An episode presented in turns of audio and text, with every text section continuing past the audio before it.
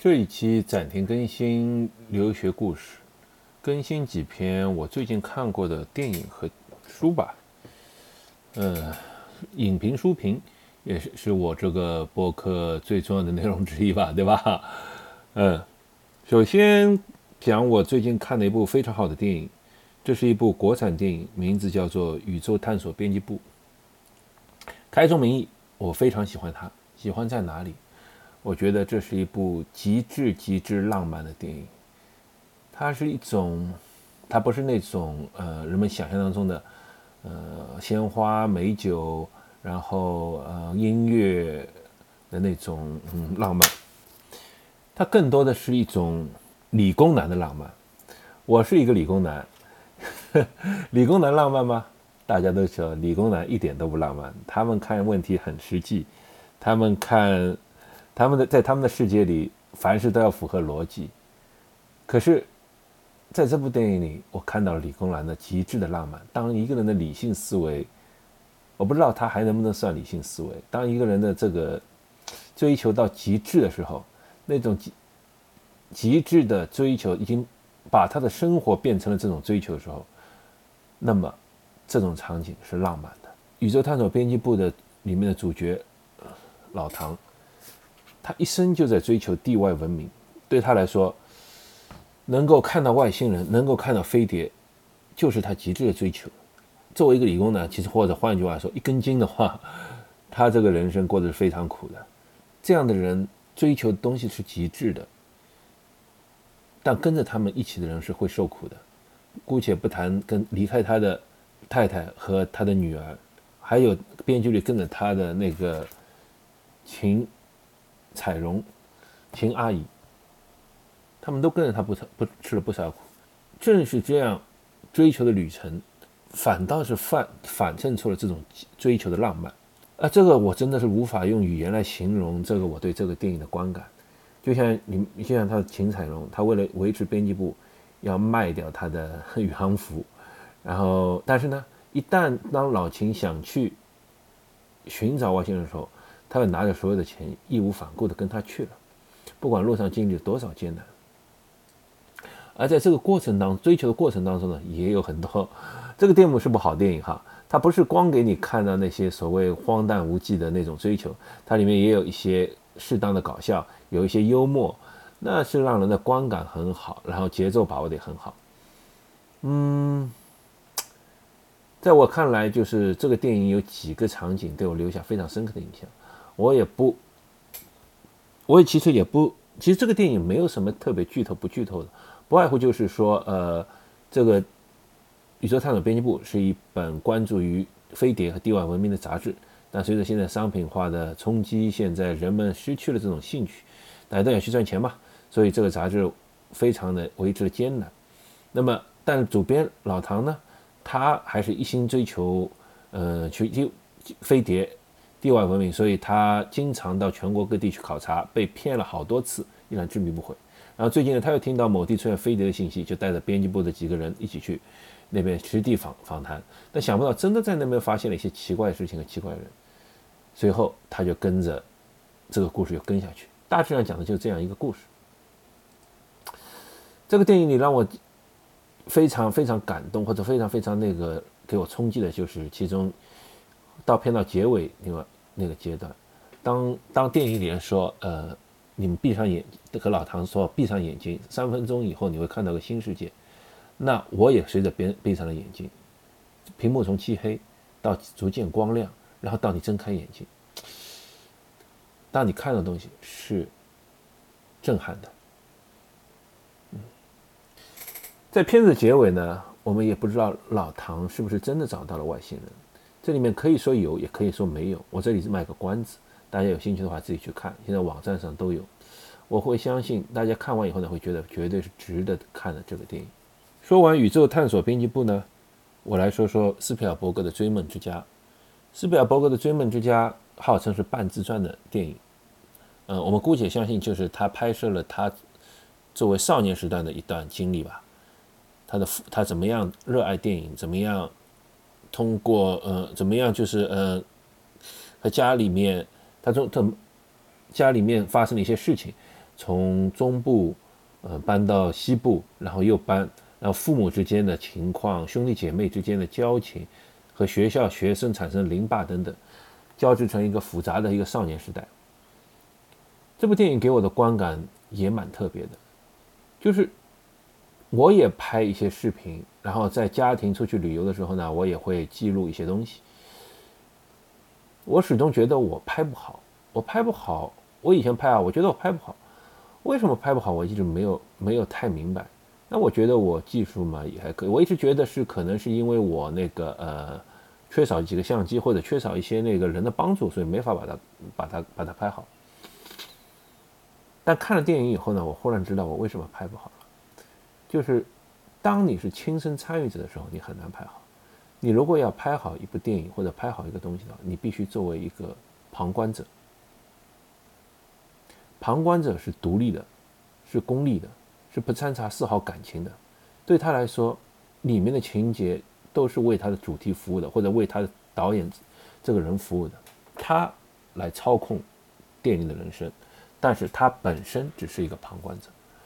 我拍不好这些视频，就是因为这个，因为我是参与者，而且我很投入的参与当中。我把视，我把电影，我把拍摄当做了一种记录。而一个好的导演把拍摄视频当成一个故事，这是我电影当中得到的一个感觉。当然，我不我不后悔，我觉得这两种都是都是好的。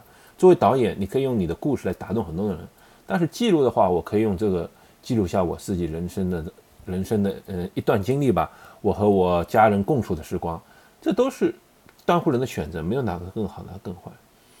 那同时，这个电影里面也写到了一些他们父母的冲突，父母的两个人情感的变化，对这个少年人的冲击。呃，我不知道这个经历是不是对他今后的电影有些影响。斯皮尔伯格可以称之为世界上最伟大的导演之一，不管是那种呃，不管是他说的《侏罗纪公园》系列啊，《印第安纳琼斯》系列啊，《E.T. 外星人》啊，似乎他的电影里永远充满了一种美好的事物，美好的幻想。但如果从电影来看呢，他的童年、他的青少年经历并不那么完美，他当中也能感受到美的，他有很多美的。他妈妈爱跳舞、爱唱歌，是个音乐家，他从小会接受很多美的东西，但他也经历很多对他那个道德啊、对他这个传家庭传统冲击的事物，比如呃，甚至于他在学校里还被凌霸，因为他是犹太人。但是真的，真的我是没没法把这两段联系起来。嗯，我想可能答案，如果他继续拍下去的话，他的自传体的电影的话，他可能会有后面找到一些答案。然后我也发在电影里发现一些有，发现嗯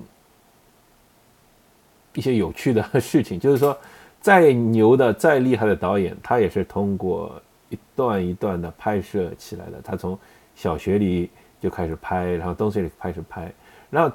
也有导演，真正牛的导演也有天赋，他可以把很普通的同学，那个调教成超级优秀的演员，他 也可以创造出一些新技术来让自己的题材得到表达。斯皮尔伯格从始至终是一个喜欢拥有新技术的人。我至今还记得八十年代还是九十年代看到呃，应该看到那个《侏罗纪公园》第一幕的时候，公第一部里面那个恐龙真的出现在你面前，我当时。感同身受那些科学家，那些一辈子在挖土、在研究骨头，通过骨头尝试出拼接出恐龙原貌的科学家，看到一个真正的恐龙出现在出现在眼前那种场景，我也浑身颤抖，鸡皮疙瘩从头起到脚，太浪漫了，太好，太好了！如果真的一个人，他为这个投入一辈子，如果他真的能看到他梦想中的世界的话，那种情情感情绪。我能想象，但恐怕也就集中他的百分之一吧。所以，电影真的是一给人以美好、陪伴人们共度美好时光的一个艺术形式。电影是美好的。然后呢，我在想讲第三部电影。第三部电影是一个系列，就是那个著名的爱情系列《爱在》系列，对吧？爱在黎明破晓前，爱在日落黄昏时。爱在午夜降临前，这是这三部电影三部曲，大概是电影史上或者爱情电影史上也是特别有名的三部了。每部电影都跨度九年，记述继续了两个人的小半生，从他们认识的二十二岁左右，到他们再次相遇的三十一岁左右，然后到结婚的四十岁左右，三段人生正好跨离了青年、青年、中年、青，也跨离了从恋爱到婚姻到有孩子的这个阶段。这部三部电影最有意思的一点就是，它几乎完全以对话驱动。我相信看过人都知道，这个对话也不沉闷，片子不太不太，当然篇幅不太长，但是片但是电影也不太沉闷。然后每个电影最后呢，还会留下一个小扣子、小悬念。导演是太恶毒了，对吧？他一共用了九年才回答了上一部的悬念。比如说第一部电影里，他们睡了没睡？他们最后见了没见？导演拍拍屁股走了，九年以后来回答。在第二部电影里面，他们到底最后睡了没睡？结婚了没结？导演拍拍屁股又走了。这真的是一个渣男导演啊！我不知道是男的女的，哈哈，是一个渣导演啊！但任何东西要忍九年，但这部电影真的也是挺有意思的一部电影。在第一部，在第一部里，很明显看出，呃，女性比男性更成熟。呃，在就是不在他们的对话当中，在他们交接当中，似乎这个女性都会是一个引导者。在第二部里呢，依然是女性是引导者。虽然男性做出了一些他可以做的行动，比如说主动邀请女性啊，但但是但是别忘了，如果不是女主跑到咖啡馆里去见到男主的话，这个事情就不了了之了。当然，这个也有原因的，就是因为第一部里面，嗯，那当然也是因为第一部留下的留下的那个悬念告诉大家的，嗯，男生是，但是呃，同时呢，我看了看完这三部以后。我是连续看的，看完三部以后，我觉得第三部其实完成度最好。为什么这么说哈？从第一次见面那种一见钟情，过了一夜，到第二次重新见面，爱情焕迸发，这个都不不浓不难，都都很都很普通。这不就这如果只是这两部的话，这是一部这那如果只是这两部的话，那部电影是一部纯爱电影。非常浪漫、非常动人的浪漫爱情故事，但配上第三部的时候，这个主题瞬间提高了。当进入婚，就是就像以前人家说的嘛，呃，公主和王子相遇了，他们回到城堡进行了呃一过上了幸福的生活，然后童话结束了。结婚之后呢？结婚之后才是真正对两个人的考验。男主和女主。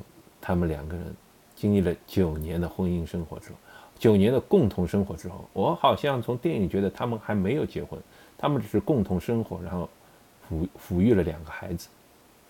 所以第三部里面，嗯，更多的是讨论了家庭，讨论两个人的冲突。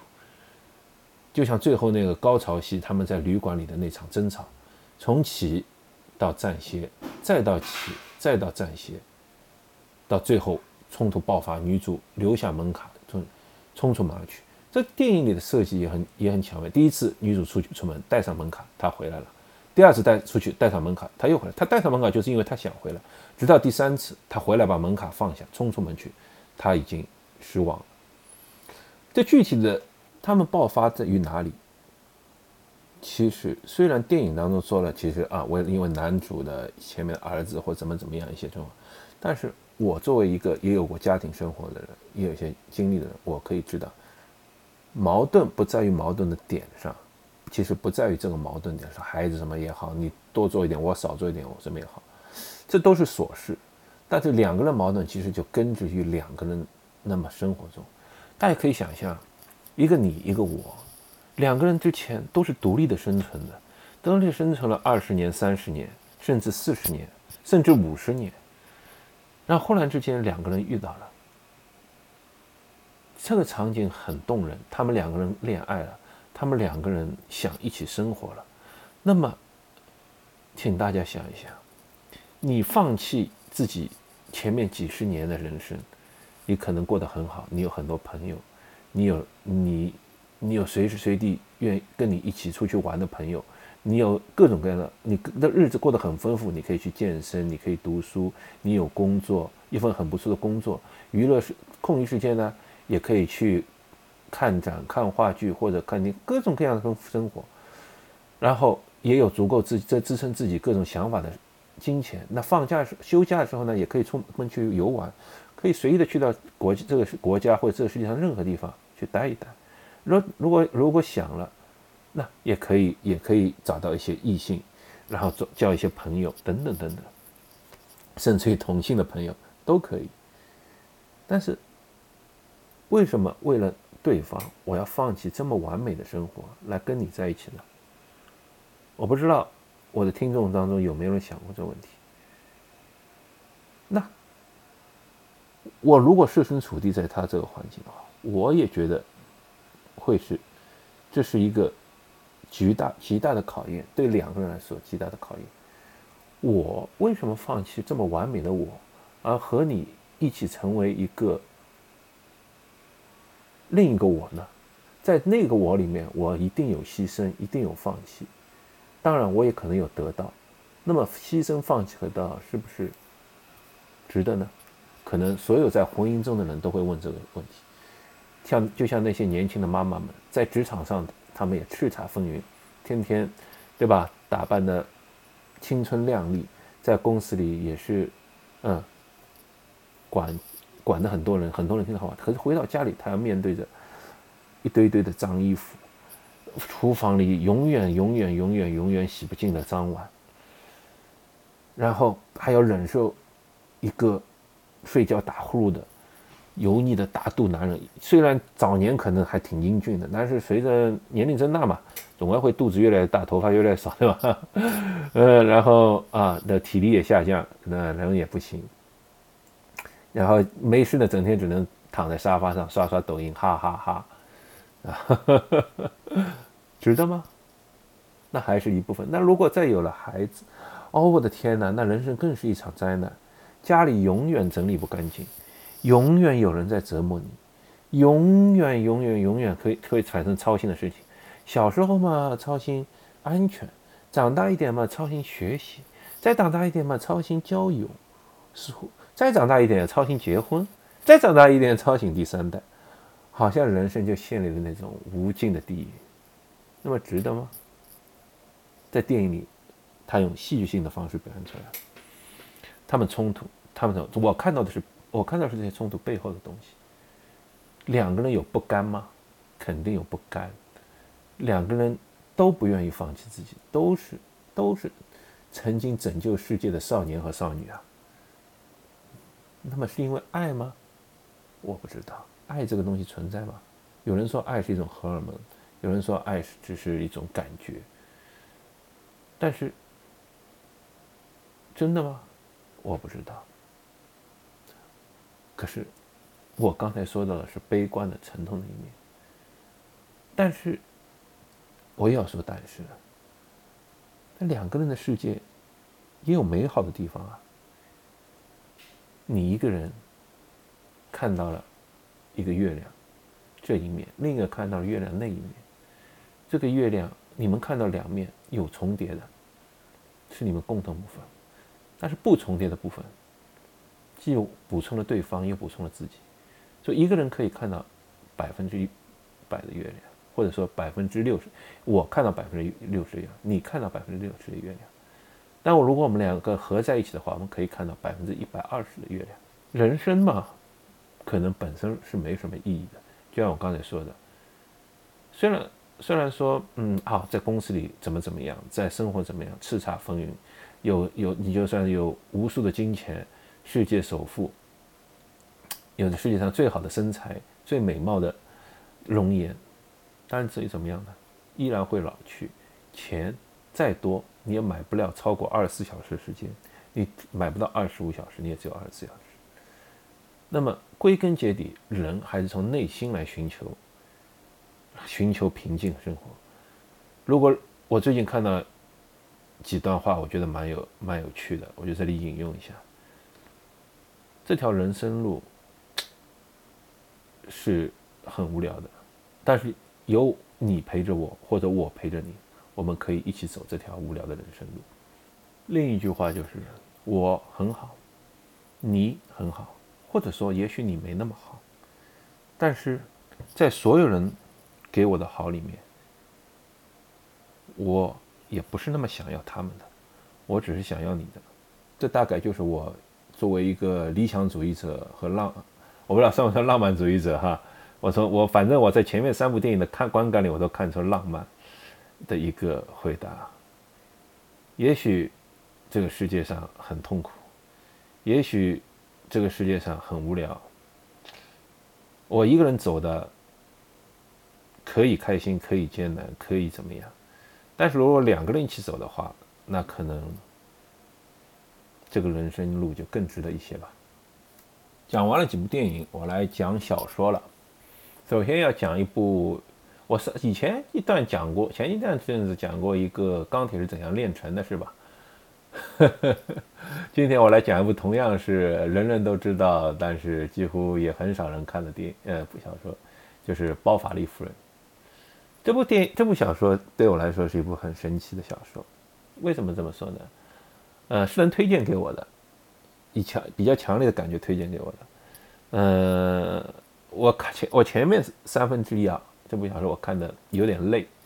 为什么有点累呢？因为它里面的场景、它里面的描述、它里面的各种东西我不熟悉。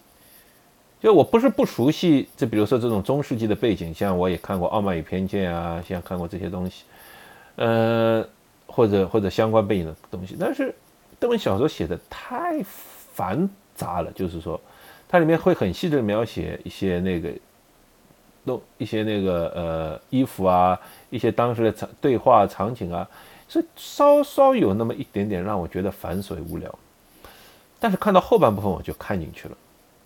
我怎么形容我这这部小说的观点啊？我其实引用一下福拜楼的话，就是有一次写福拜楼写写，就是据说啊，福拜楼写这本《包法利夫人》的话，写到后面就是痛哭不已，止不止也止不住。那朋友就问他了：“哎，你为什么哭啊？”他说：“包法利夫人死了。”别人就说：“啊，你不是主，你是作者呀，你可以让他死就死，你可以不让他死就不死呀。”然后福白楼说：“不行，他必须死。”啊！我看完电这本书以后，我的感觉也是，到就是同样的一句话：“包法利夫人死了。”我的悲伤不由自主的涌上心头。你说他是一个好人吧？他不算一个好人。你说他是个坏人吧？他不算一个坏人。你说他是一个无知的人吧？他不是一个无知的人，他只是一个生错了年代、生错了场景的一个可怜的姑娘。整部小说给我的感觉是什么呢？就像他们所有的人是在一部舞台上演戏，冥冥之中有一只手操控了他们身上的线条，他们努力的想生活下，努力的想想做一些什么，但是冥冥之中之中这根线条把他们围在了这条舞台上。其他都不重要了，其他都不重要。这部这部小说真的是一部好小说。任何一部世界名著能够在历史上流传下来，都是有它的原因的。嗯，看得我很感动，然后我也想去再看一些其他的小类似的传说中的古典名著。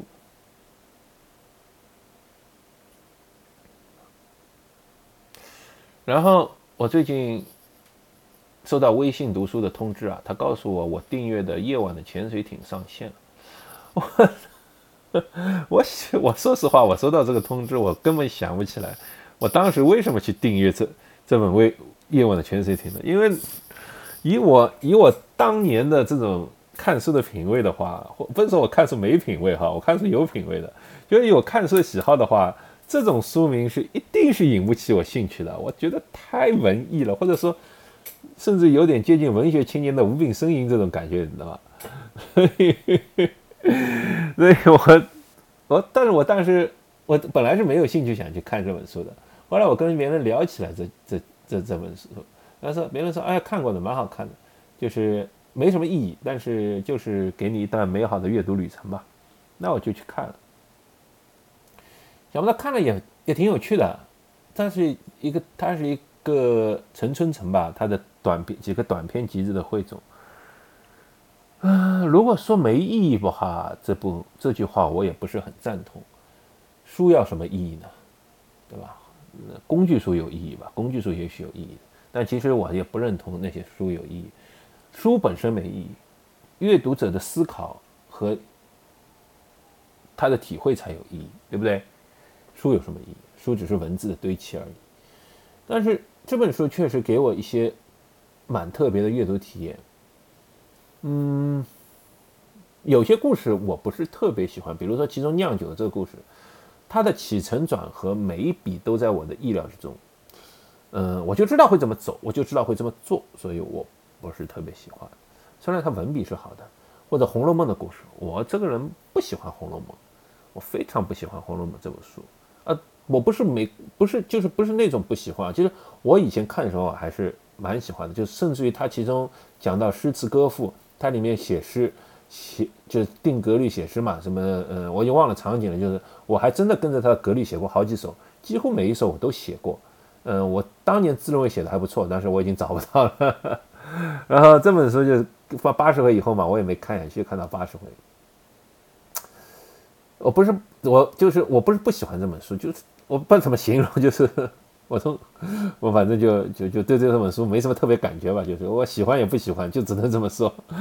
但是它里面这个故事写的我不喜欢，我不喜欢，我我觉得有点莫名其妙，嗯，可能是有那给我那种为了写故事而写故事的感觉。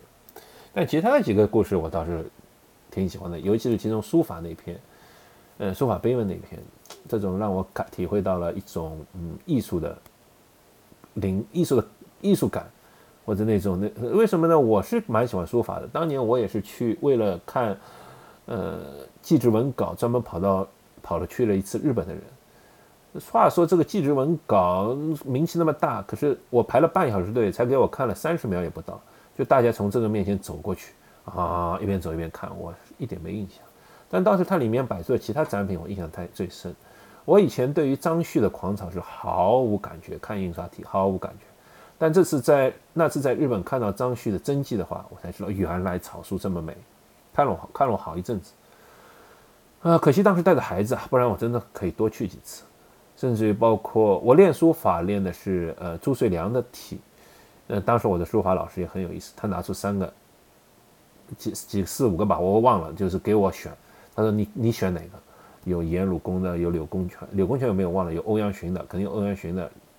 嗯，颜真卿的、欧阳询的，还有那个朱遂良的，我当时就选了朱遂良嘛。我是个颜狗，朱遂良写的好看，我觉得颜颜真卿写的不好看，所以我就选了朱遂良的。嗯，练了练了练了几年，练了几年书法，但后来也没怎么练过。后来偶尔会用用硬笔写写，写过赵孟頫的那个《道德经》什么的，但是后来就始终这个写字上就没突破，一直写不好。这个闲话少说啊，就是回到这个呃夜晚的潜水艇。第一个故事其实呃也是很喜欢，但我最喜欢的是它其中最前半段那个硬币的故事，赫尔伯斯的硬币的故事，呃非常浪漫，非常浪漫。对于后面潜水艇的这个部分，嗯，见仁见智吧。我不觉得它特别有趣，我觉得它不得特别有趣，嗯，但是呢。他作者既然这么写也是有道理的，我不懂，但是这本书好还是蛮这本书还是蛮喜欢的，可以可以看一下，呃，也它也很短，薄薄的一本，不是不很长，所以所以嗯，我也推荐推荐推荐大家看一下。最后讲一本书，就讲两讲两本书就结束。这两本书为什么？这两本书为什么要放在一起讲呢？就是因为它给了他们给分别给了我很不同的阅读体验。一本书叫《一桩事先张扬的谋杀案》，啊，不好意思说错了，是一桩事先张扬的凶杀案。作者就是加西亚马尔克斯，那个大家都知道的，写了《百年孤独》的那位，呃，那位那个奥斯卡呃奥托佩尔德奖作家，《百年孤独》我是看过的，我是在高中看的。到现在还留给我留下很深刻的印象，他那种写法和那种奇幻的那种背景，但是现在叫我看我看不动了。我现在看这本一桩事先张张扬的什么凶杀案，我就已经看不动。为什么呢？不知道是是因为作者的癖好啊，他是真的每页出现两三个人名，全部至少有四五个人名。我我因为记人名耗了太多的精力，以至于无法沉浸的去阅读这本书。这本书是很很好，可能是呃这本书应该是很好，我就扣除了人名影响，这个很好。他把这张谋杀。凶杀案的前前后后为什么，然后要阻止不阻止，前前后每个人的心理或者每个人的动态都描写出来，但是真的看得我太累了，我现在已经记不动那些人名人名了，他的而且他的人名个个都是全名，我的天哪，西班牙人的名字让我，但我痛苦的折磨中又获得了一点点享受。看完这本书以后呢，我看了《西线无战事》。哇塞，那是刚从刚从地狱爬上来就朝天堂走去了。《西线无战事》这本书写的非常流畅生动，然后呃，虽然它是一部反战小说，但是写的也是嗯，怎么说呢？不是那么不是那么沉重吧？我觉得不是那么沉重的悲哀。可能因为我们也我们作为现代人的时候，我们也看多了这些电影啊、电视那些，对吧？伤员打仗那些，嗯，我们。建立多了，在影视上建立多，所以这本小说的说，呃，冲击可能也不是给我们的冲击也不是那么大，嗯，但是这本小说确实是一本好小说，嗯，我只能这么说，啊，它就是讲的几个德国士兵嘛，在战场上的经历，从新兵到老兵，然后最后再到战死在战场上，穿插一些战场的经历啊，一些有趣的故事，反正怎么说呢，呃。以现代人看起来，因为拍了太多的、看了太多的战争电影，看了太多的题材的话，呃，就是可能就不像当年看到那么冲击吧。那么，但是我确实觉得这本小说好的，我到时候也可能会把它的原著电影找来看一看。好，今天就讲这几部电影和小说，如果有兴趣大家呢，也可以去找来看一看。谢谢大家，再见。